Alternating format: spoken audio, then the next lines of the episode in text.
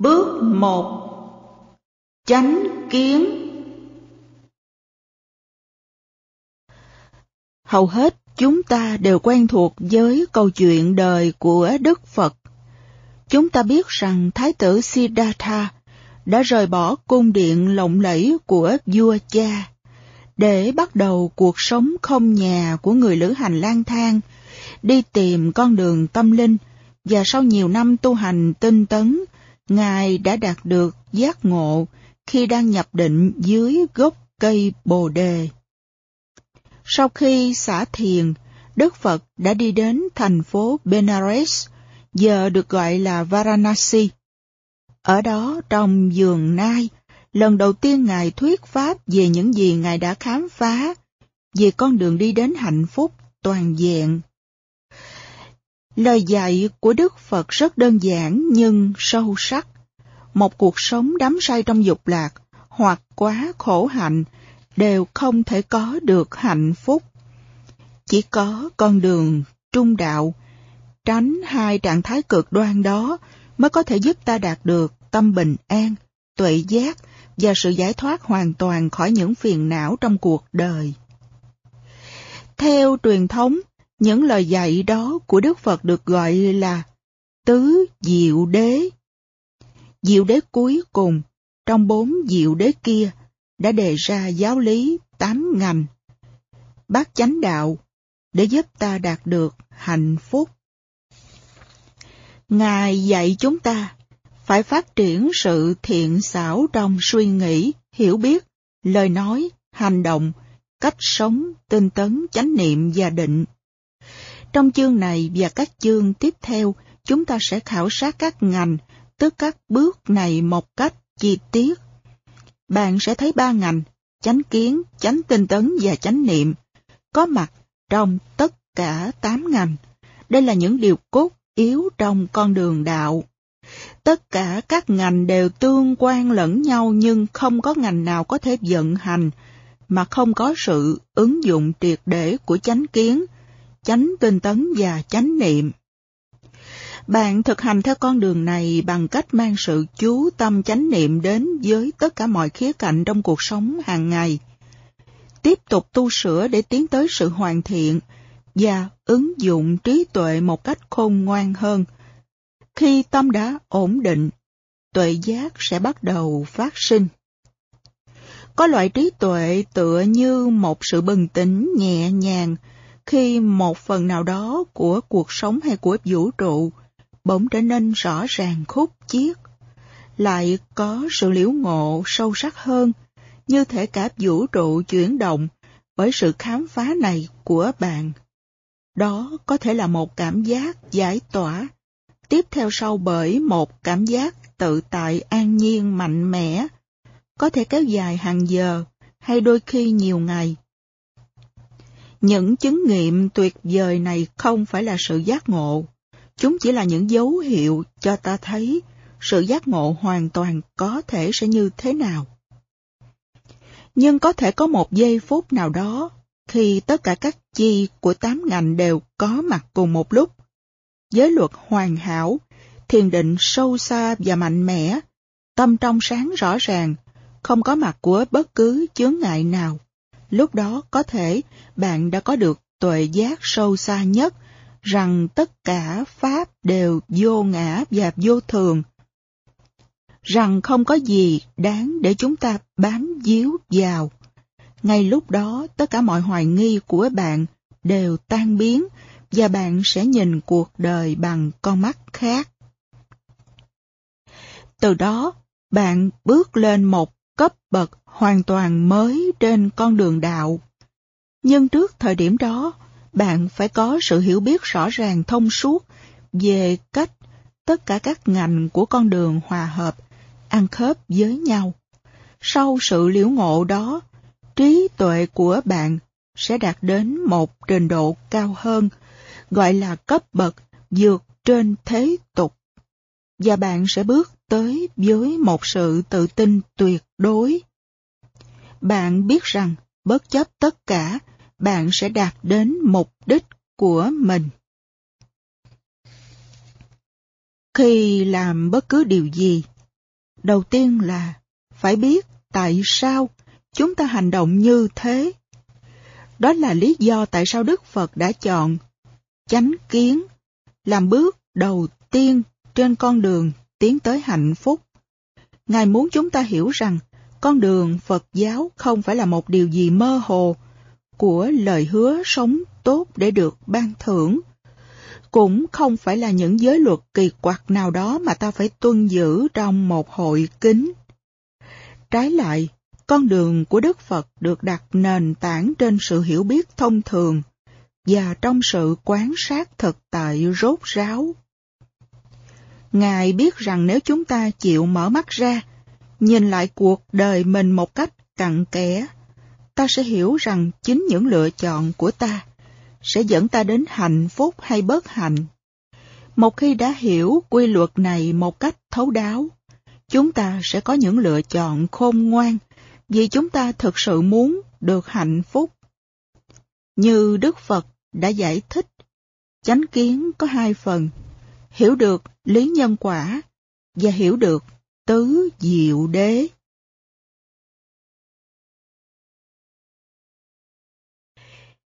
Lý nhân quả Đức Phật có thể diễn tả các hành động như là tốt, xấu, đúng, sai, đạo đức hay không đạo đức. Nhưng chúng có một ý nghĩa phần nào khác với những gì mà các từ này thường biểu hiện. Có lẽ thiện xảo hay không thiện xảo giải thích ý nghĩa này tốt nhất. Căn bản đạo đức trong Phật giáo là, nếu hành động một cách bất thiện xảo, sẽ dẫn đến hậu quả khổ đau. Và nếu hành xử một cách thiện xảo khéo léo, sẽ đưa đến những kết quả tốt đẹp. Quy luật nhân quả đơn giản này là một khía cạnh của những gì mà người Phật tử chúng ta thường gọi là nghiệp, karma hay kamma. Mặc dù một số hành động bất thiện xảo có thể đem lại hạnh phúc tạm bợ, ví dụ người buôn bán ma túy có thể hài lòng với chiếc xe hơi mới tinh, bóng lộn của mình, hoặc ai đó có cảm giác hài lòng thỏa mãn khi có thể đem lại đau đớn cho người đã hãm hại mình. Nhưng Đức Phật đã chỉ rõ rằng những hành động bất thiện lúc nào cũng đưa đến khổ đau. Chúng ta tự quan sát cũng xác tính được sự thật này. Một số hậu quả có thể không thấy được như là sự đau khổ tinh thần lúc ăn năn hối hận. Có những hậu quả xấu không xuất hiện ngay lập tức. Đức Phật giải thích rằng hậu quả của những hành động thiện và bất thiện có thể xảy ra mãi sau này xa, rất xa trong tương lai, đôi khi mãi đến các kiếp sau. Bạn có thể nghĩ, tôi không quan tâm đến kiếp sống tương lai, tôi chỉ muốn những gì tôi có thể có được ngay trong kiếp sống này. Đức Phật khuyên chúng ta hãy nghĩ đến những tình huống sau đây. Ngay nếu như không có đời sống tương lai, làm việc thiện vẫn đem đến cho chúng ta hạnh phúc và một lương tâm trong sáng ngay trong kiếp sống này. Ngược lại nếu có một cuộc sống tiếp nối sau khi chết, ta sẽ được thưởng đến hai lần, hiện tại và sau này. Mặt khác, dù không có một đời sống trong tương lai, hành động bất thiện vẫn khiến ta cảm thấy ăn năn hối hận ngay trong kiếp sống này. Và nếu thật sự có một cuộc sống sau khi chết, thì ta sẽ phải chịu khổ lần nữa. Do đó, dù có một đời sống ở kiếp sau hay không, hãy buông xả những ác nghiệp và phát triển thiện nghiệp để đảm bảo được hạnh phúc. Một khi ta hiểu được rằng tất cả mọi suy nghĩ, hành động hay lời nói của ta là nguyên nhân dẫn đến những hậu quả không thể tránh trong hiện tại và tương lai. Dĩ nhiên là ta sẽ muốn tư duy nói năng và hành động để đưa đến những kết quả tích cực và tránh những ý nghĩ hành động và lời nói đưa đến những kết quả tiêu cực. Nhận thức được rằng nhân luôn luôn dẫn đến quả, giúp chúng ta chấp nhận hậu quả của các hành động trong quá khứ của chúng ta. Điều đó cũng giúp ta thận trọng trong các quyết định đưa đến một tương lai hạnh phúc hơn. Chánh nghiệp là những hành động tạo nên nhân cho hạnh phúc, như là những hành động phát xuất từ lòng từ bi. Bất cứ hành động nào xuất phát từ một tâm, không đang bị sân si hay tham chế ngự, đều sẽ mang lại hạnh phúc cho người hành động, cũng như người thọ nhận. Do đó một hành động như thế được coi là thiện xảo hay đạo đức. Giả sử bạn luôn dung trọng tâm bố thí và từ bi đến cho tất cả mọi người. Hành động thiện này là nhân, thì quả sẽ được gì? Bạn sẽ có rất nhiều bạn bè, người yêu mến, và bạn sẽ cảm thấy tự tại tràn đầy hạnh phúc. Người xung quanh bạn có thể sân hận khổ đau, nhưng bạn thì không. Hành động tích cực của bạn làm phát sinh hai loại kết quả tức thời. Kết quả đầu tiên thuộc nội tại. Bạn cảm giác thế nào? Vì bạn luôn có tâm độ lượng thương yêu, và tâm đó đã phản ảnh qua hành động của bạn, thì tâm bạn tràn đầy bình an hạnh phúc. Kết quả thứ hai ở bên ngoài, người khác sẽ mang ơn và quan tâm đến bạn. Mặc dù sự quan tâm này chắc chắn sẽ làm ta hài lòng thỏa mãn, tuy nhiên nó không quan trọng bằng việc ta cảm thấy thế nào.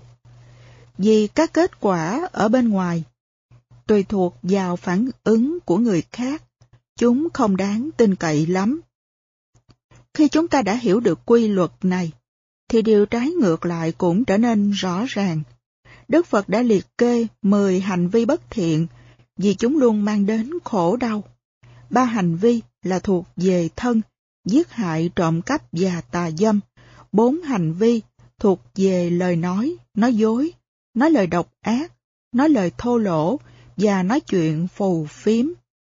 Ba hành vi còn lại thuộc về tâm, tham, sân và si.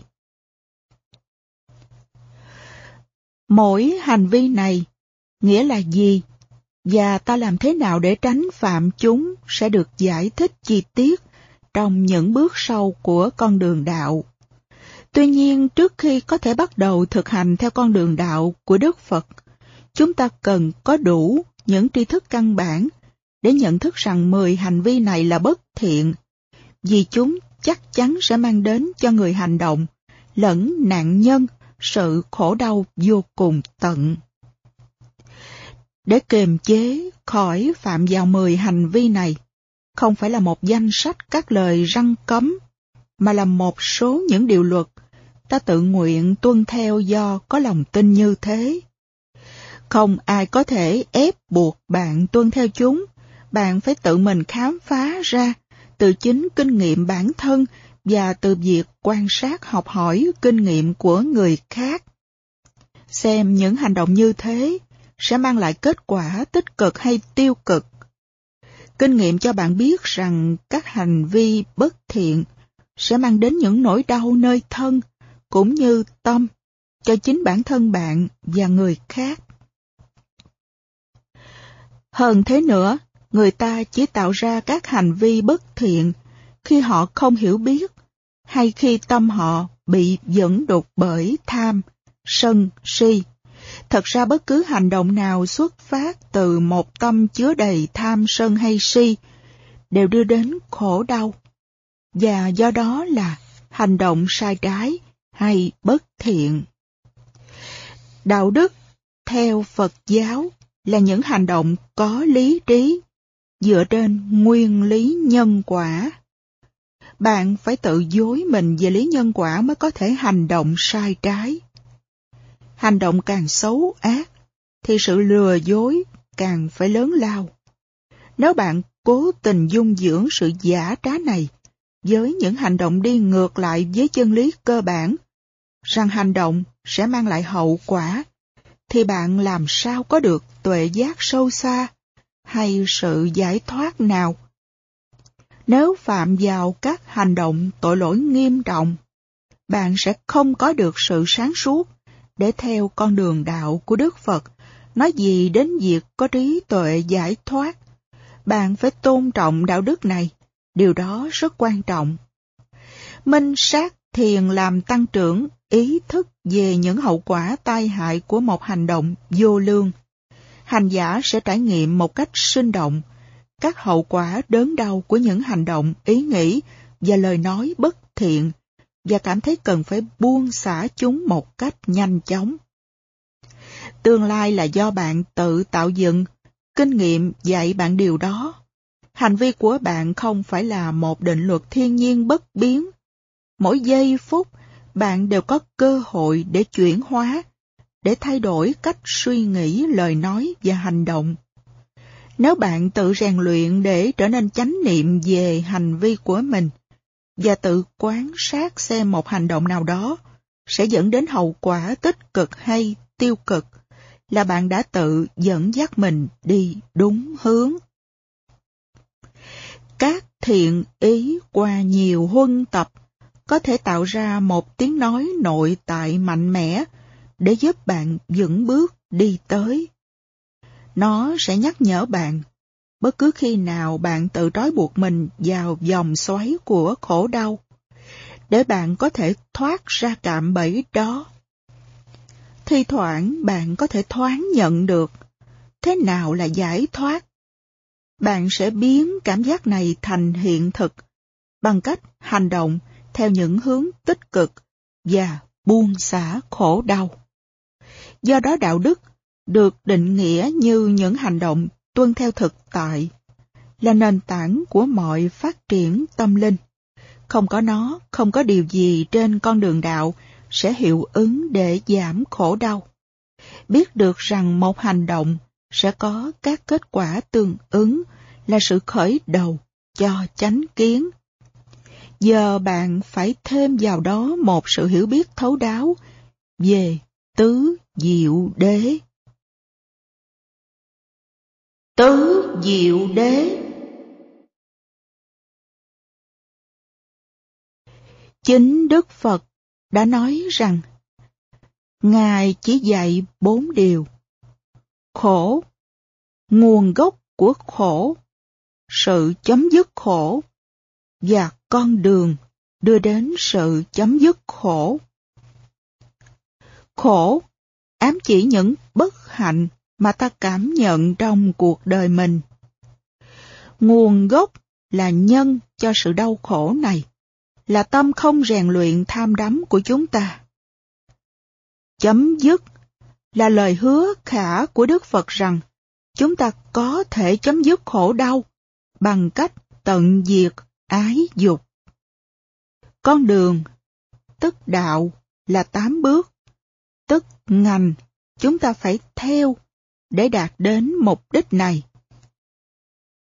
Trong 45 năm thuyết Pháp, từ bài thuyết Pháp đầu tiên của Ngài trong vườn Nai cho đến lúc nhập diệt, Đức Phật đã giảng giải về bốn điều này hàng trăm lần. Ngài muốn chắc chắn rằng những điều cơ bản này phải được nhiều người, ở những hoàn cảnh khác nhau, ở những giai đoạn phát triển tâm linh khác nhau, thấu đáo có lần, Đức Phật đã dạy rằng, không chấp nhận những bất hạnh trong cuộc đời là một gánh nặng. Chúng ta tạo ra đau khổ cho mình bằng cách nhận lãnh gánh nặng đó. Ta chấm dứt khổ bằng cách đặt gánh nặng xuống. Con đường đạo chỉ cho ta phương cách để giảm bớt gánh nặng cho bản thân. Đức Phật cũng dạy rằng khổ là một căn bệnh, giống như một người thầy thuốc Ngài đã chẩn đoán nguồn gốc của bệnh. Sự chấm dứt căn bệnh là cách chữa trị của Dược sư Như Lai, và con đường là thuốc chữa mà Ngài đã kê toa cho chúng ta. Diệu đế thứ nhất, khổ. Chân lý đầu tiên mà Đức Phật thuyết cho chúng ta là khổ, là điều không thể tránh khỏi. Có thể bạn tự hỏi, giáo lý về khổ này có áp dụng được trong thế giới hiện đại, với rất nhiều những phát minh để giúp cho cuộc sống của chúng ta thoải mái hơn. Vào thời của Đức Phật, con người hẳn phải khổ vì các nhu cầu thiết yếu, bệnh tật và thiên tai. Chẳng phải là các kiến thức về kỹ thuật hiện đại đã giúp chúng ta có thể làm bất cứ điều gì ta muốn, đi đến bất cứ nơi nào ta ao ước và sản xuất ra bất cứ sản phẩm nào ta cần sao? Tuy nhiên, dù cuộc sống hiện đại của chúng ta có dễ dàng và an toàn đến thế nào, thì chân lý về khổ cũng không thay đổi. Nó vẫn có mặt như đã từng có mặt ở thời Đức Phật. Con người vào những thời đại đó đã đau khổ, và chúng ta hiện nay cũng thế. Chúng ta có thể gọi diệu đế thứ nhất của Đức Phật bằng nhiều tên tùy thuộc vào hoàn cảnh. Khổ đau, căng thẳng, sợ hãi, lo âu, bồn chồn, trầm uất, thất vọng, sân hận, ghen tuông, ruồng bỏ, thần kinh hay đau đớn. Tất cả mọi chúng sinh, không cần biết họ sống ở đâu khi nào, đều có thể đối mặt với những vấn đề này. Chúng ta có thể bị bệnh bất cứ lúc nào, cũng có thể bị chia ly với người thân yêu, có thể đánh mất những gì đang có, hay bị đẩy vào những hoàn cảnh phải chấp nhận những điều mà ta ghê tởm. Cha mẹ, con cái, vợ chồng, anh chị em, hàng xóm, bè bạn, các cộng đồng và các quốc gia, tất cả đều xung đột tranh đấu vì tiền bạc địa vị, quyền lực và biên giới. Một số những vấn đề này là do tham, sân và si tạo ra. Tất cả đều liên quan đến những điều kiện ở bên ngoài, như xã hội, chính trị, kinh tế, giáo dục, môi trường, và cả bên trong ta. Nhận ra rằng những điều này là không thể tránh khỏi khiến tâm ta đau khổ vô ngần. Hãy nhận mặt và chấp nhận chúng như chúng thật sự là, mà không trách móc, đổ lỗi cho người, là trọng tâm của diệu đế thứ nhất của Đức Phật.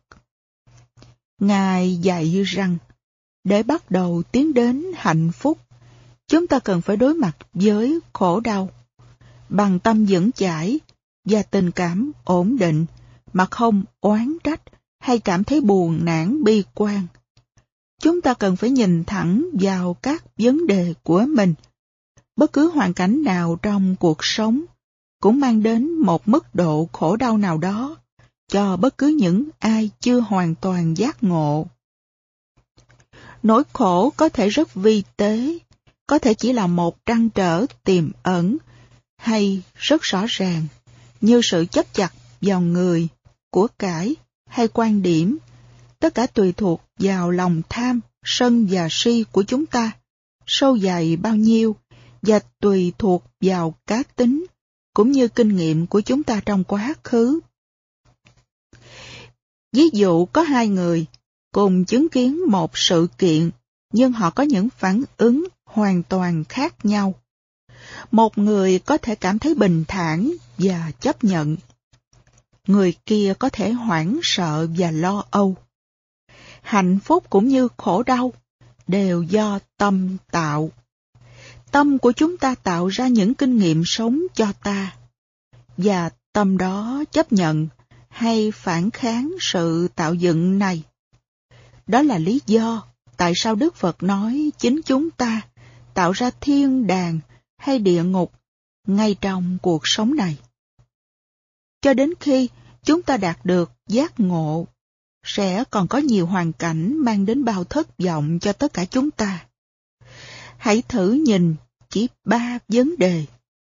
Kiếp nhân sinh, sự đổi thay và sự không thể làm chủ cuộc sống của mình. Kiếp nhân sinh Dòng xoay chuyển không thể tránh được của kiếp người sinh, già, bệnh, chết, mang đến bao khổ đau. Người ta được sinh ra trong cõi đời không phải với những nụ cười rạng rỡ trên gương mặt.